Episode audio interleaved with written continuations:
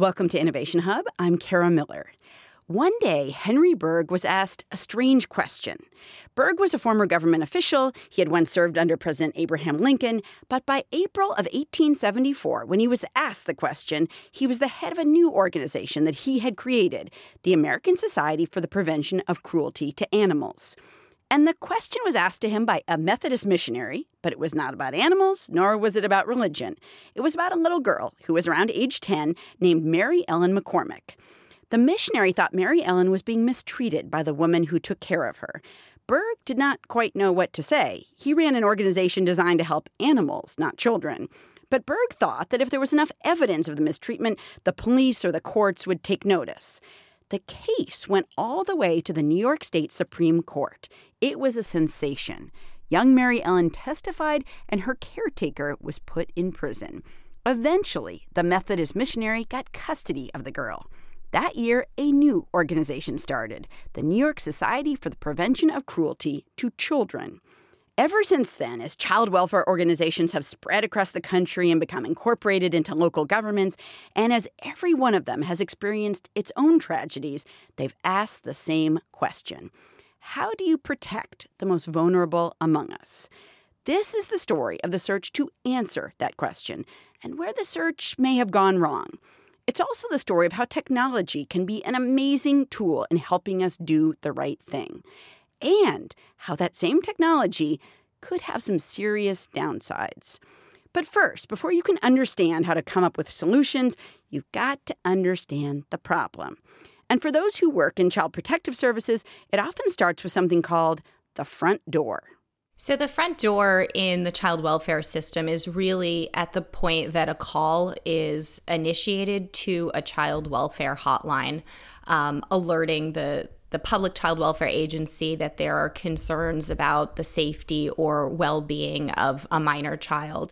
Emily Putnam Hornstein is an associate professor at the University of Southern California and director of the Children's Data Network. It really is staggering the number of calls that our child welfare hotlines are screening on an annual basis. It's actually over 4 million referrals a year involving almost 7 million children. And so it's a system that's asked to do a lot of screening at that front door when there are concerns about the safety of a child. 4 million referrals represents massive amounts of data, mountains of it, mountain ranges of it. And the question of what you do with it can make all the difference for kids. Every city, every town, every state in the country wants to understand the best way to handle this data, as well as lots of other data that they have about people who live in the area. But we're going to focus on just one county, Allegheny County, which encircles the city of Pittsburgh. Allegheny has been intent on finding a breakthrough which might serve as a model for the whole country. So, a few years ago, they put out a call for ideas, and Emily Putnam Hornstein answered it along with someone who hadn't spent her life working on child welfare. I'm a health economist, and I did work on trying to help clinicians identify patients who are going to come back to hospital within the next couple of years to offer those people services so that they can stop them re- getting readmitted. That's Rhema Vaithianathan, co director of the Center for Social Data Analytics at Auckland University of Technology in New Zealand. Putnam Hornstein and Vaithianathan believe they could help Allegheny County sift through those mountains of data to figure out which kids might need early intervention from professionals. And remember, the reality on the ground is that these mountains include not just jail records and other sorts of municipal data, but they're also built up bit by bit every single time a child welfare hotline worker answers the phone. So they're fielding a call, and uh, obviously the amount of information that the individual calling the hotline uh, that can vary in terms of how accurate it is and how much information there is. Um, so we're really asking our hotline screeners to make a really important decision: Am I screening this in for some type of follow up investigation? Or am I going to screen it out and that's the end of it? And we're asking them to do that for a very large number of calls each year um, where the stakes are quite critical. And we're asking them to do that with um, often imperfect and partial information uh, being communicated to them. Rhema Vaithianathan sat with screeners as they took some of those calls, and she says it was stressful. I had never realized just how what a difficult decision we're asking our call screening staff to make until I sat in on some of those calls. And quite frankly, I thought every call I was ready to get into my car and drive out. I just couldn't figure out how which call was concerning and which call wasn't. And I'm just I was blown away by the process that they went through and how well they did it. But as a layperson, I just it's staggering how to make decisions on you know these children. So Vaithianathan is sitting there watching screeners do what seemed like the impossible predict the future. They would look around in the computer records, what info had come in before about this family, what services had they used, were there major concerns. There were meetings between hotline call takers and supervisors. And then, in an effort to potentially head off disaster, they had to make a critical decision. Do we file this way and call it a screen out, or do we go out and subject that family to an investigation? And I think increasingly, as I become more familiar with that point, I now realize that both sides of this decision are actually burdensome. Going out and subjecting a family to an investigation is also burdensome. So they're right. I was wrong. You shouldn't drive out on every call. But every screener, of course, is different. Some think some factors are more important, and some think other factors are more important. And if what you're trying to do is help kids in an efficient and a consistent way, that sort of variation can be problematic. So Emily Putnam Hornstein and Rhema Vaithianathan came up with an algorithm, which is just a recipe for a computer to follow. And their algorithm was tasked with using old data from Allegheny County, from hospitals, from schools, from jails, to try to figure out which kids might be headed for major involvement with child welfare. So the algorithm would look at 2011, 2012, make risk predictions, and Putnam Hornstein and Vaithianathan could see okay, what actually happened to this kid by 2015 or 2016? If the child was at high risk, they got a high score. If they were at a low risk, they got a lower score. It's just by the numbers. And one thing I do, I, I also want to clarify because it's something that sometimes confuses people. Um, Rhema and I have been really careful to always point out that we are not necessarily predicting maltreatment. We are predicting future system involvement with the child welfare system. We know that there are children who become involved with the child welfare system who are not maltreated. Um, we know that there are maltreated children who never come to the attention of the child welfare system. What we're trying to do is equip a public system uh, with a tool that can help it make better decisions so that it can intervene earlier with high risk families where those families are more likely to become either the chronic cases with lots and lots of referrals to the child welfare system or the cases where the system has to go so far that there's a child removed. And if there was anything that could have been done upstream of that um, through more targeted supports, we would want to do that. But as much hope and work was invested in this algorithm, once it was implemented, its creators had to sit back and worry. I was really worried that we wouldn't see the fact that kids who scored high ended up having more case openings and kids who scored low didn't. I think that my my greatest concern was simply that it wouldn't change anything at all. Final results haven't come in yet. It hasn't been long enough for that. But early signs look promising to the two scholars. Vaithianathan notes that algorithm scores have done a good job of predicting the level of concern of human caseworkers when they visit the kids at their homes. And Putnam Hornstein sat in on a meeting with an Allegheny call screener who said this tool has led to richer conversations with her supervisor. And by that, she meant it used to be that I would look at the call that came in, do a scan of the data, and then I would go in and chat with my supervisor, and the supervisor would make a decision about screen in or screen out. Now, what happens is I have my initial reaction to the call that's come in, and then I look at the algorithm score. And if they are aligned, then it's a really nice gut check. And I've got that going into my meeting with my supervisor. If they don't align, and I think it's a really low risk referral, and yet I've got an algorithm telling me that there might be a, a, a kind of a high likelihood of future system involvement for this family It, one, forces me to go in and do a deeper dive into the data to better understand why it is I'm seeing this elevated risk, even though the information communicated on the call uh, does not seem, in and of itself, all of the, all that severe. And two, when I go in to meet with my supervisor, we are looking more closely at the data because I've had the score to help point me in that direction. It wasn't a miracle, but the two women saw that this technological tool was helping government run more smoothly, which meant more help for kids most in need. But innovations rarely come without controversy, and this algorithm might have a side effect that could undermine its entire aim. What's that side effect? It could be doing more harm than good. The design of the tool, I believe, is compromised in some really significant and important ways. Virginia Eubanks is a professor of political science at the University at Albany, part of the State University of New York system.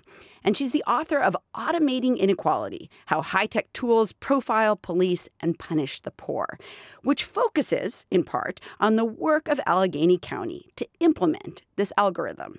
So, the major concern that parents have, the parents who feel like they're being targeted by the system have, is what's thought of as a false positive problem. And false positives just mean seeing harm uh, or potential harm where no harm actually exists. Um, and that's totally understandable from a parent's point of view, right? They feel like because the data that drives the model is only really collected on poor and working um, families, that that means their families are being over surveilled. Because of that surveillance, they are being over indicated for maltreatment. And because they're over indicated, more data is collected on them, which creates a feedback loop, which just gets worse and worse. Um, so, very similar to the way people talk about the some of the problems um, with predictive policing around race right? Because uh, communities of color are tend to be over policed. Then you you find more evidence that you know normal bad stuff is happening in neighborhoods that are over policed. But that becomes a feedback loop when you gather more data, which controls where police officers go, which means they end up back in those neighborhoods, which means feedback loop, right? So parents are concerned that there's something very similar going on with this tool in Allegheny County. Um, so they believe that it confuses parenting while poor with poor parenting. Remember, Eubank says, the mountains of data that Child Protective Services all over the country deal with every day, that data comes from people, from teachers, the police, doctors, neighbors, and those people may have biases they don't even recognize. It's really important to note that the community calls on black and bi- biracial families three and a half times more often than they call on white families. Hmm. And that actually happens. You mean somebody just gets on the phone and, and yes. calls in a complaint to a hotline and says, like, this kid doesn't seem to have food or whatever. And that happens more to black and biracial families. Absolutely. And okay. mandated reporters report more on black and biracial families than they do on white families as well. So that is you know, if a child comes into the emergency room with a spiral fracture, if it's a black or biracial family, they're much more likely to call CPS on them. Um, but if a white family comes in, they're much less likely to call CPS on them. So, right, right, you can imagine the sort of unexamined bias of a doctor or a nurse might lead them to see a black family and say, "Oh, I think that's abuse," but to see a white family and say, "Oh, maybe they fell off the jungle gym." The over surveillance and suspicion of poor and minority families, Eubanks argues, means that such parents are in a constant state of worry. They don't want their kids to go to the park alone, as a wealthier family might, because they think they're more on the radar of child services. They might not want to use state subsidized mental health care because they're worried what might be written about them in some computer file somewhere. Which raises a huge and potentially counterintuitive possibility. Maybe all this data is backfiring. If we're building tools that make families feel more isolated and increase their stress, then we're likely building tools that might create the very conditions we're trying to eliminate. Eubank says if what we're really looking to do is take care of other people and help them become better families, we might be missing the boat. One of my great concerns about these technical tools is they allow us to wriggle out of the really deep problems that we're facing in these larger systems, right? So I talk about them in the book as um, sometimes they act as empathy overrides, right? There's a like a frontline caseworker who is faced with this incredibly inhuman, impossible decision, like um, you know which family stays together and which one gets broken up, or which unhoused person gets access to housing resources and who stays on the sidewalk. And I totally empathize with those caseworkers who might want um, a little bit of support making that decision and not feel like it's landing completely on them. But I believe that sometimes we use these tools to escape our larger responsibility for caring for each other. Emily Putnam Hornstein, the co creator of the algorithm that's meant to help people figure out which kids are at risk, says not to put too fine a point on it, focusing on empathy doesn't make a whole lot of sense. So when a call comes into the hotline, um, I'm not sure that it's empathy that should be driving whether we make a decision to investigate or not. I think we have an obligation to the families who are reported to use the best data and the best science so that we can create a, a kind of an equitable experience for them. Um, and it's really important to keep in mind Allegheny, the algorithm is being used only at hotline. Once the decision is made to either screen in or screen out, the worker who goes out to engage with the family has no idea what the score is because at that point, we are in the mode of clinical judgment, assessing the family's strengths, figuring out what supports are needed. This algorithm is just being used for a screening decision that is very challenging to make, where there's no opportunity to engage with the family directly. And it's being used to hopefully lead to more families getting the supports they need and fewer families being screened in unnecessarily. Putnam Hornstein notes that if they have information about a family, they have an obligation to use it to protect children. If they happen not to have similar info about a wealthy family, then they don't have it. But they're not going to ignore information that indicates a child needs help. Her collaborator, Rhema Vaithianathan, also disputes the notion that their algorithm may be amplifying bias. She says being on food stamps, for example, actually tends to decrease your risk score because it means a family in need is availing themselves of a service that will help their kids eat better. Though she does agree that surveillance and bias often cuts against communities of color. But if you're working on reducing that bias, she says, relying more on random humans who all have a bundle of likes and dislikes and instincts about things like race, that may not really be the way to go. Around a third of our Black and African American families have a score of a low risk, and yet they're being disproportionately screened in. Now, this is a very simple policy that Allegheny is now moving towards, which is asking themselves, are we overscreening in those families? And now, with the aid of this decision tool, it might help them understand why they're doing it and then try to remove some of that overscreening. It sounds like you're saying humans have implicit bias. And in your view, having uh, the computer look through the data instead of having a human make a judgment may remove bias from the system. Yes, it may. It may offset because we are now comparing like with like. So, on one side, you've got the argument that, look, algorithms discriminate against the poor and minorities because they're dealing with certain kinds of data. So, technology is only making the problem worse. On the other side, you've got the argument that, look, calls come into call centers and they're answered by humans. If you want their inherent biases to enter into the equation, let everything rely on the call screeners. If you want a more standardized system, let an objective tool weigh in. What both sides agree on is that algorithms are going to be used more and more across the country.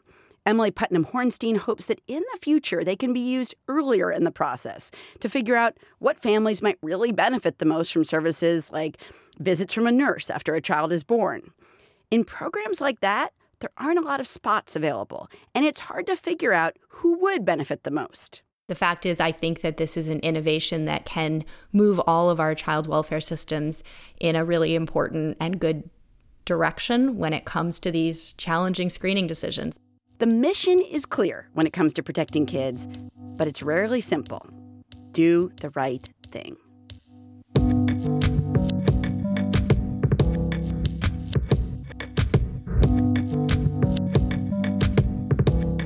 If you want to understand more about the work that Putnam Hornstein and Vaithianathan do on risk modeling and algorithms, you can head to our website, innovationhub.org.